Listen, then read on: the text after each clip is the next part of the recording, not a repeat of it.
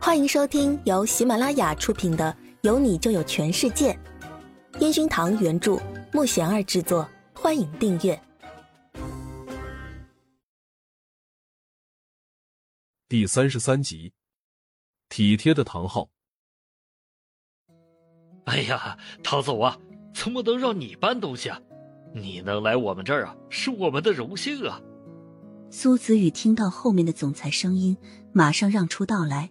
只见总裁一边走一边数落着陈岩峰，陈岩峰一个劲的点头道歉，说是自己工作不称职之类的。办公室的同事们都看向这边，好像大家都知道这个男人是谁，唯独苏子宇不知道。唐总，他就是同事们说的总公司的高管吗？苏子宇更是摸不着头脑的看着陈焕宇面无表情走过来的样子。没事儿，我就是来看看阿宇，没打扰到你们工作吧。唐总那语气真的是相当温柔，让苏子宇还不在状态的盯着他们。苏子宇看着总裁跟唐总热情的握手，那一副殷勤的样子，让苏子宇忍不住在认真打量了这个男人。他不就是上次比赛后才跟自己打招呼的唐昊吗？原来他就是公司的唐总啊。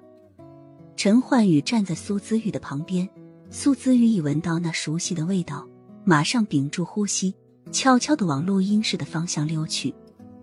小玉玉，你跟唐总认识吗？宁菲菲好奇地凑过来，看着还在喃喃自语的苏子玉。你说唐昊啊？不认识。苏子玉指着休息室的方向，然后转身一脸认真地看着宁菲菲。真的不认识？宁菲菲一脸不相信，然后皱了皱眉，不敢相信地往陈焕宇休息的方向走去。录音室的队员们都在认真地打开新的乐器，张队看到苏姿玉，马上示意他把陈焕宇话筒送到休息室去。苏姿玉看着手里的话筒，犹豫着要不要等下再送进去，却看到陈岩峰正招呼着他过去。完蛋了，肯定是说不该让唐总帮自己拿东西了。苏子宇低着头，有点害怕地来到休息室。休息室的陈焕宇和唐昊都非常规矩地坐在沙发上，苏子宇看着颜值那么完美的两个男人，旁边的刘明非常专业地在泡着茶水。陈岩峰看到苏子宇低着头走进来。刚刚帮你搬东西的是我们总公司的唐总，下次见到人要有礼貌啊。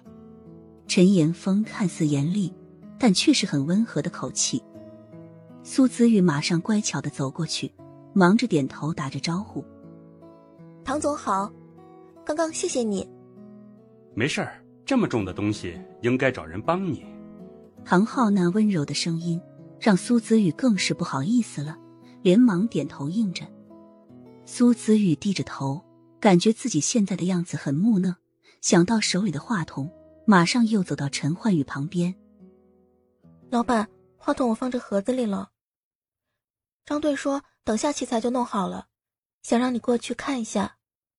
苏子玉那小心翼翼的声音让陈焕宇拿着杯子正准备抬起的手停顿了下来。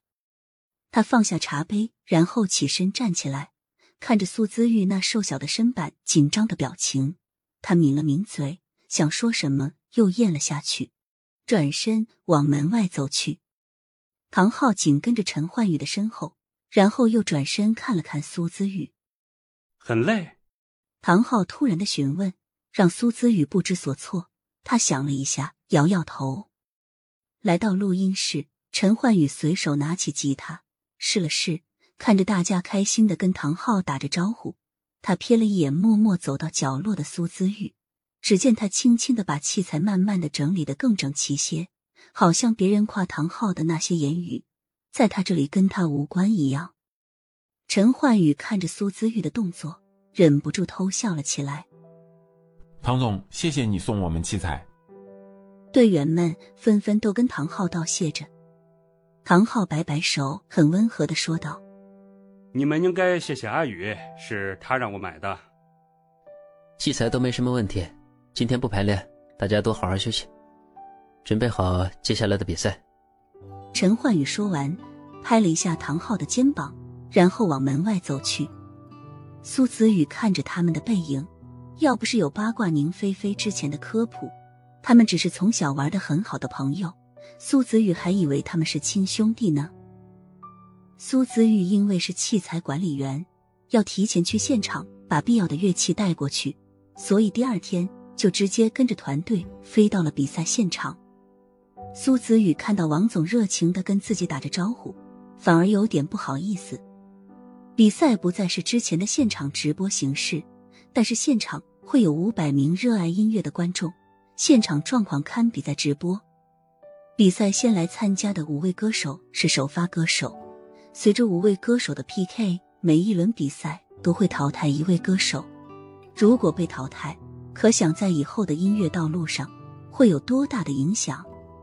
苏子羽看到陈焕宇的时候，他坐在休息室，戴着耳机，闭着眼睛，还是和以前一样，手插在风衣口袋里，依然一副生人勿扰的样子。